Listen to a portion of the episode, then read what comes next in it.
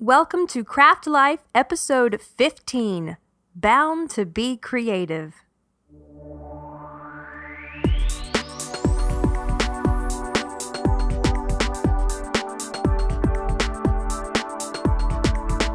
In this episode, we'll discover the deep and conflicting relationships we have with sheep. I'll discuss how setting creative boundaries can be helpful. And we'll finally set the record straight on what it means to be a typical knitter. All this coming up in this episode of Craft Life, the podcast all about living the creative life.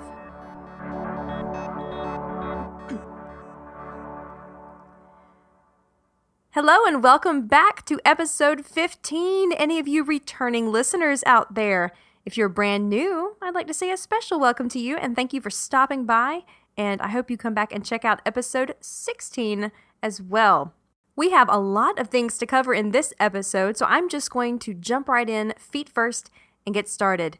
The first thing I would like to tell you about is something for you holiday knitters out there. There are many people who like to knit uh, most of, if not all, of their Christmas gifts. And power to those brave souls who are doing that. I am not personally one of them, um, but I admire people who are taking on that challenge. If you are not quite up to that level of the challenge, but you would still like to gift those you love with a knitted item, I'd like to point you to a very special website. In this particular website, you can knit your very own virtual terrifically tacky Christmas sweater. That's right. This is at www.weloveholidaysweaters.wehatesheep.com. Now, of course, I would not point you to a website that really is run by people who hate sheep. I believe the people who are running the We Love Holiday Sweaters part of the website um, are an advertising firm, and, and their whole thing is that they like to stand out from the crowd and not be part of the crowd or what they would term sheep. So that's what they mean by We Hate Sheep, but I don't think they really hate sheep. At any rate, head over to this website. It is a lot of fun. You can choose your sweater style and your sweater color, and then you can go wild with all manner of Christmas things to add to the sweater. You know the sweaters that I'm talking about. Uh, you may have worn them before. You may have family members who wear them, but you know the tacky Christmas sweater. No Christmas is complete without it. So check out we love holiday sweaters.wehatesheep.com and knit up a ton of virtual sweaters to send along to your family and friends because once you complete it, you can you can just email it on.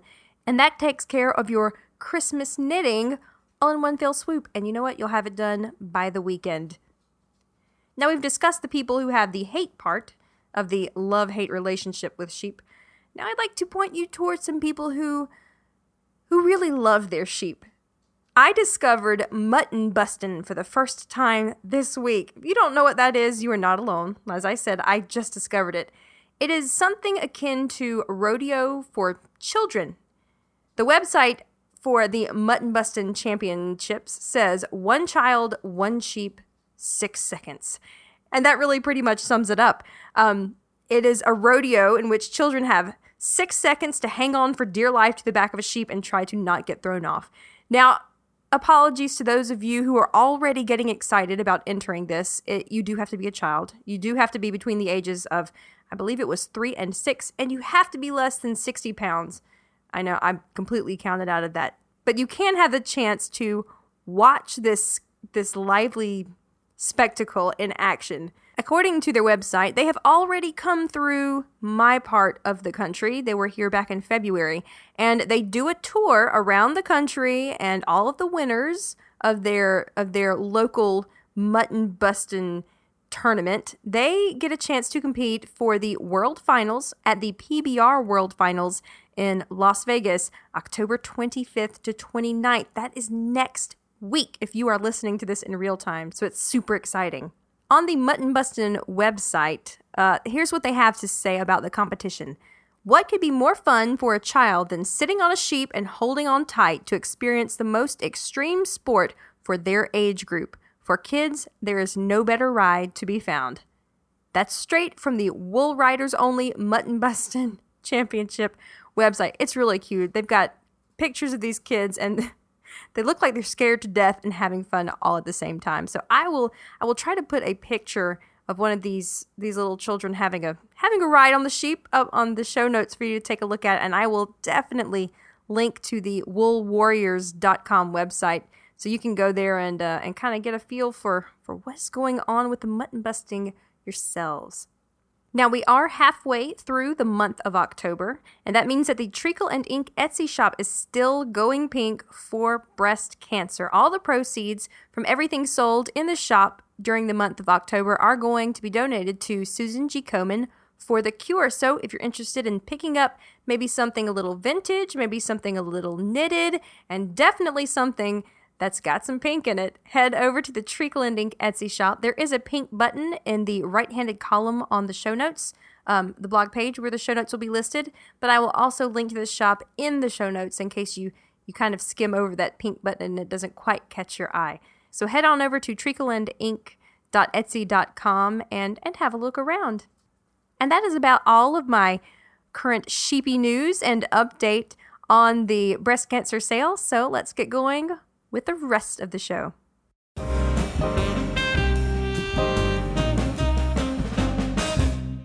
Sometimes it is so difficult for me to make decisions.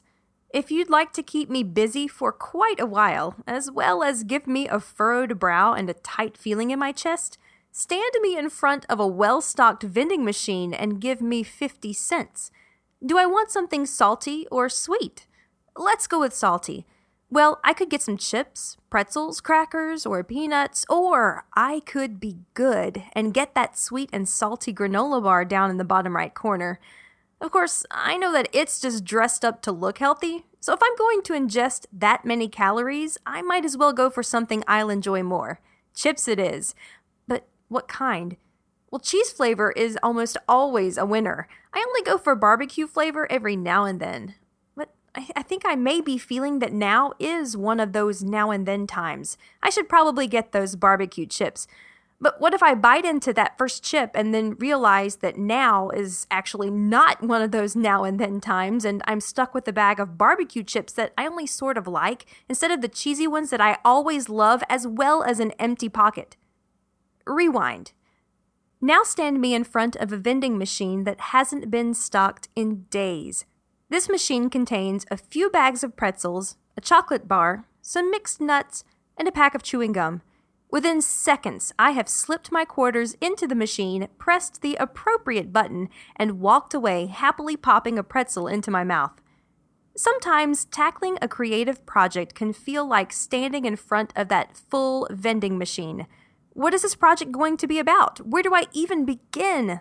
Sure, it's great to feel like you have unlimited possibilities ahead of you, but in many creative situations, working within constraints can actually help the creative process. The best example of this idea that I have encountered is within the realm of short form improv comedy. This is the type of improv that you would have seen if you have ever watched the television show Whose Line Is It Anyway?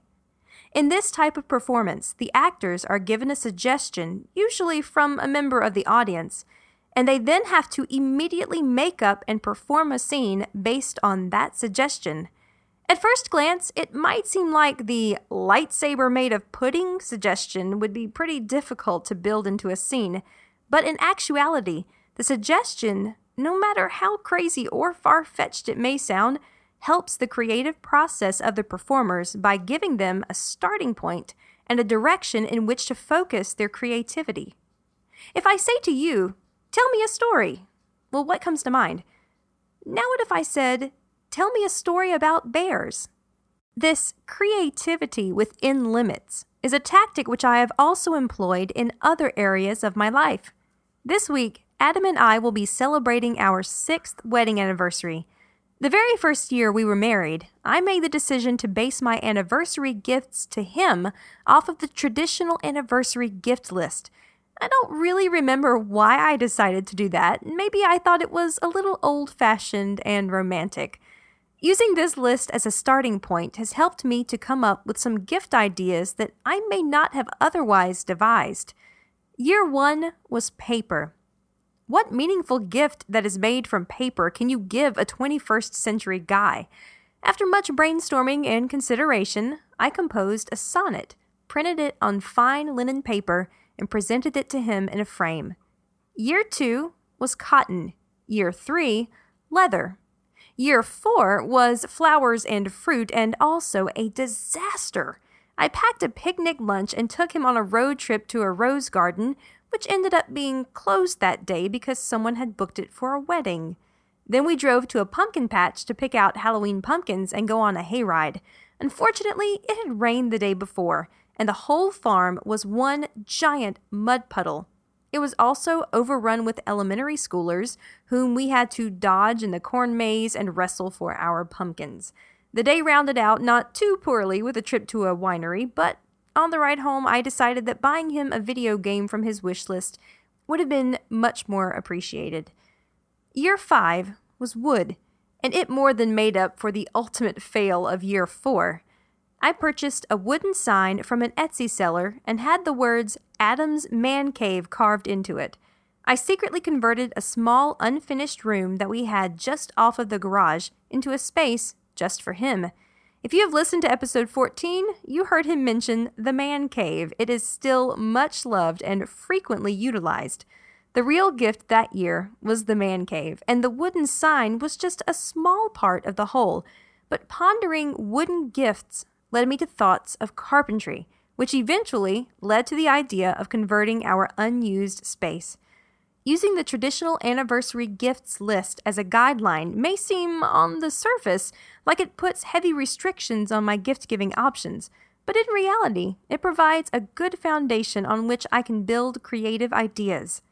If you are having difficulties finding a starting point, just start somewhere. One of the three general improv rules that I play by is say the first thing that comes into your head.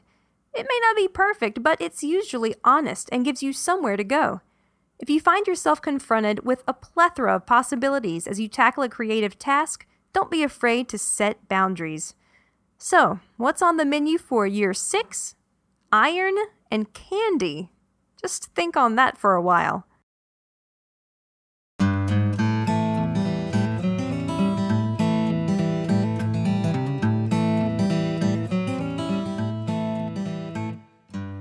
Y'all. Pronoun. Definition. The second person plural pronoun which refers to people being addressed or written to. Usage. Example. I hope y'all have a good time at the state fair.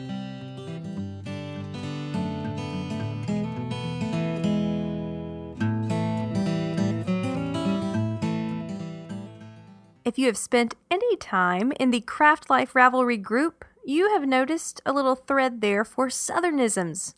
That's for you to post your favorite Southernisms, either that I've talked about on the show or that I haven't yet even mentioned and maybe you'd like for me to talk about.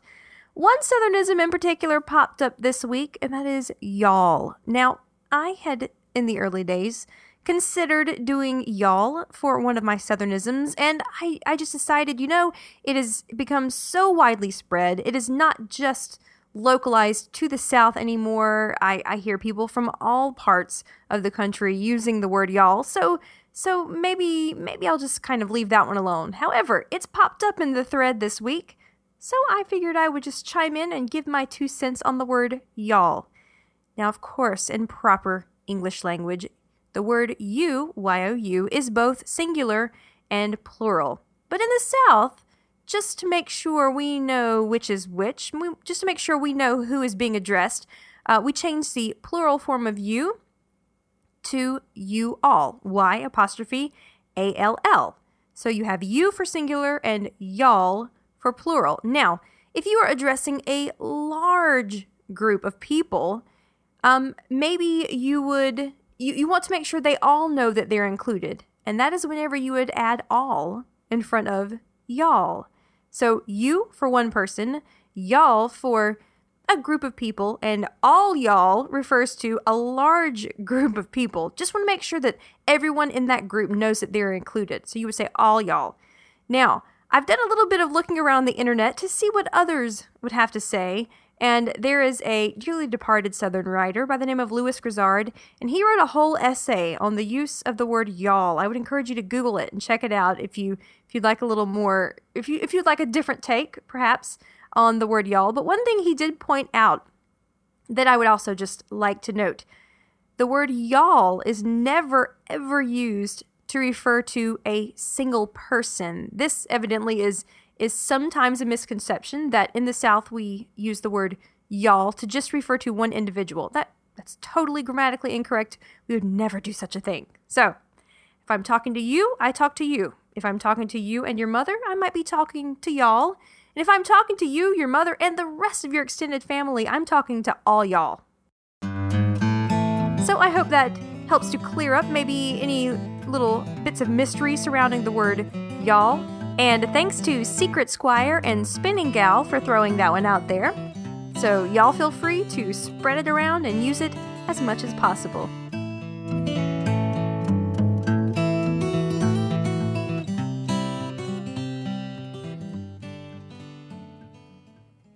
I am very excited to talk with you about my recent knitting and crafting and creative activities over the past week because there has really been quite a variety.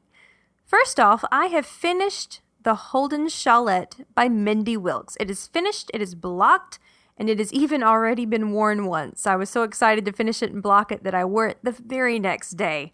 On Saturday, I was I had about two rows left, and I very excitedly tweeted that I was going to be finished with it by the end of the day. Well, then I got to the bind off and discovered it was a picot bind off. This is my first time ever doing a picot bind off, and for those of you who have not yet done this, um, for every one stitch that is officially bound off, you've really cast on two and bound off four.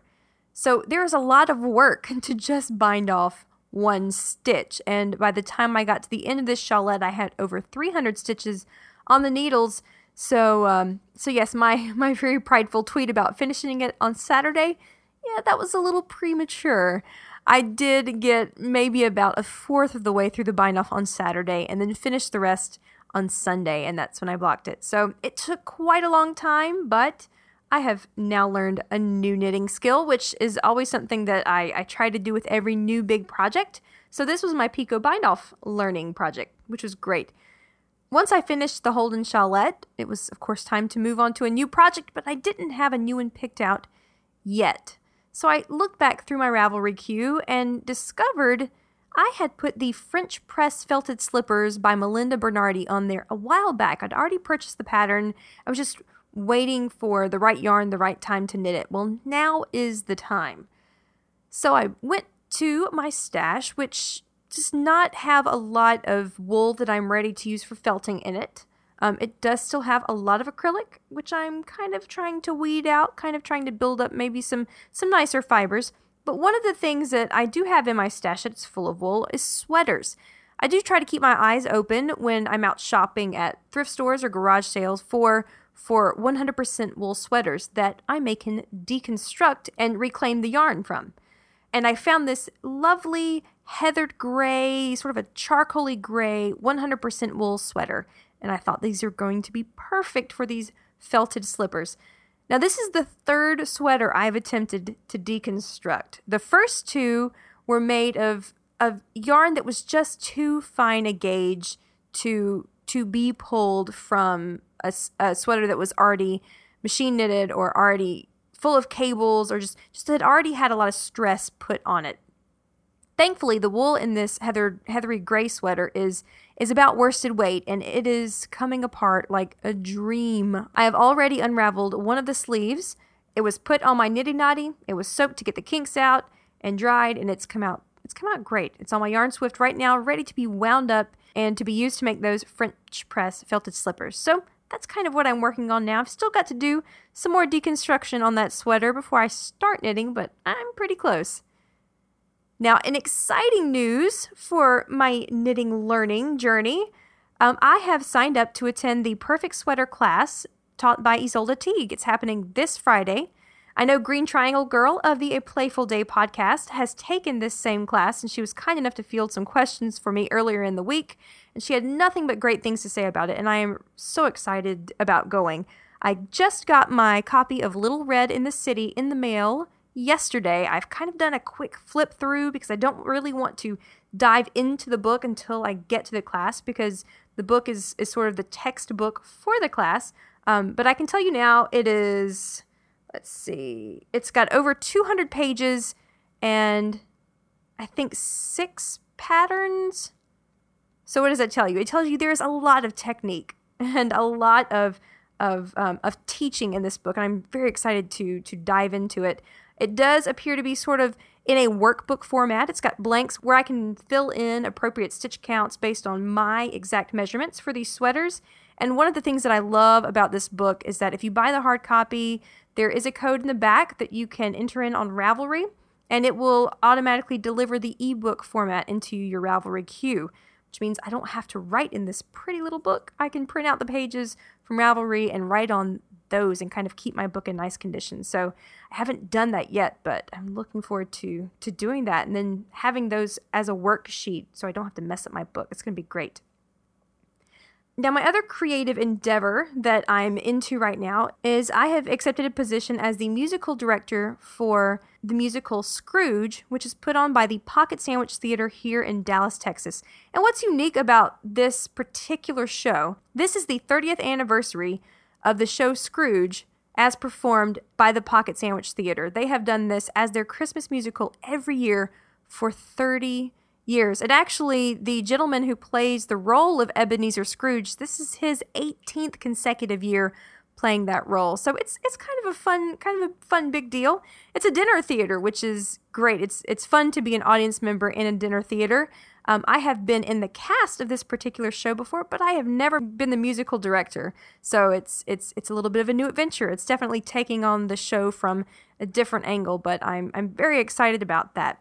If you've ever participated in a theater production, you know that there is a lot of time involved, and this is going to be the case for me uh, as well, especially being the music director. Um, pretty much throughout the month of November and December, um, most of my nights are going to be dedicated to rehearsals and, and getting things ready for this show. Now, this does not mean that the podcast is not going to be going on in November and December. I'm going to do everything that I can to continue to bring you a bi weekly podcast. Now, with that said, I may have to fudge the weekends a little bit. This episode is coming out on a Monday night, and usually I try to release the episodes on Saturday or Sunday so you can have them by Monday morning. But with the way things are going, it's kind of just when I can find the time to get my pieces put together. So hopefully it will not be too much of an inconvenience for you, um, but I will try to continue to have the podcast on a regular schedule, just maybe with a little little fudging here and there. So we're just going to kind of play it by ear.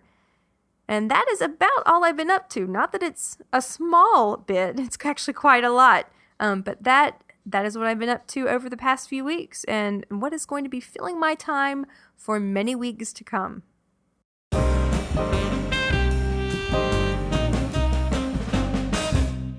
I've been doing a little bit of thinking over the past few weeks or so about what it means to be, or, or what is a typical knitter. Because, of course, I've received the comments, and I'm, I'm sure some of you who are listening have received comments such as, oh, you, you don't look old enough to be knitting, or, oh, I thought knitters were, you know, more, more frumpy, or you fill in the blank with any type of preconceived ideas that people have about knitters. And, um, and really, it, it comes down to the fact that there is no such thing as a typical knitter. You cannot pigeonhole knitters. We come in all shapes, all sizes. We come from all socioeconomic backgrounds, all different ages. I mean, you name it, if there's a difference, it's somewhere within the knitter communities. And knitting isn't just limited to to little old ladies. I mean, that's the stereotype that people have. And yes, little old ladies knit. And I hope when I'm a little old lady, I knit too. But that doesn't mean that that other people don't enjoy it as well. So that's kind of been what's on my mind and yeah, I've decided that there is no such thing as a typical knitter.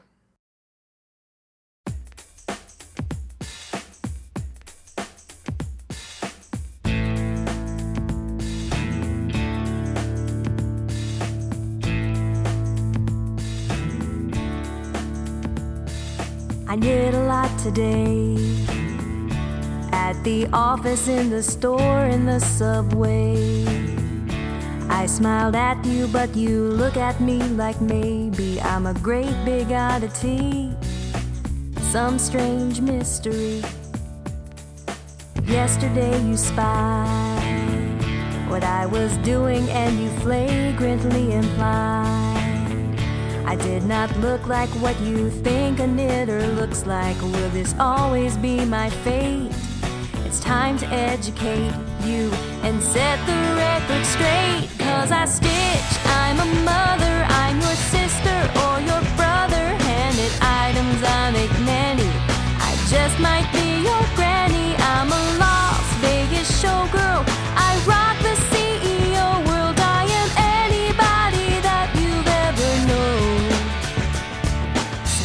Sticks and string. Put them together, I can make most anything. Baby booty scarves and sweaters, or a life size knitted royal family. So, what if I decide to make a toilet paper cozy? Cause I stitch, I'm a mother, I'm your sister or your brother. Handed items, I make many. I just might be your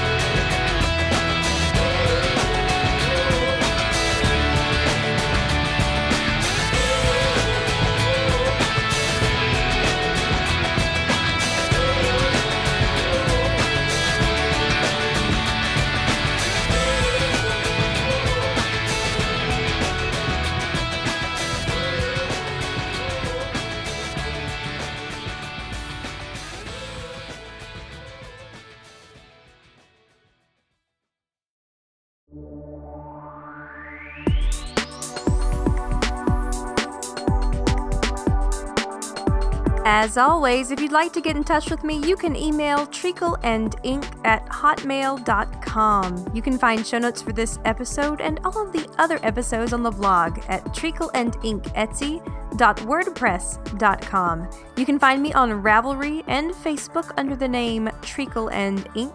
You can also join the Craft Life group in Ravelry, and you can find me on Twitter as Craft Life. Join me in the next episode when we'll venture into the scary side of crafting. Until then, thanks so much and have a great week.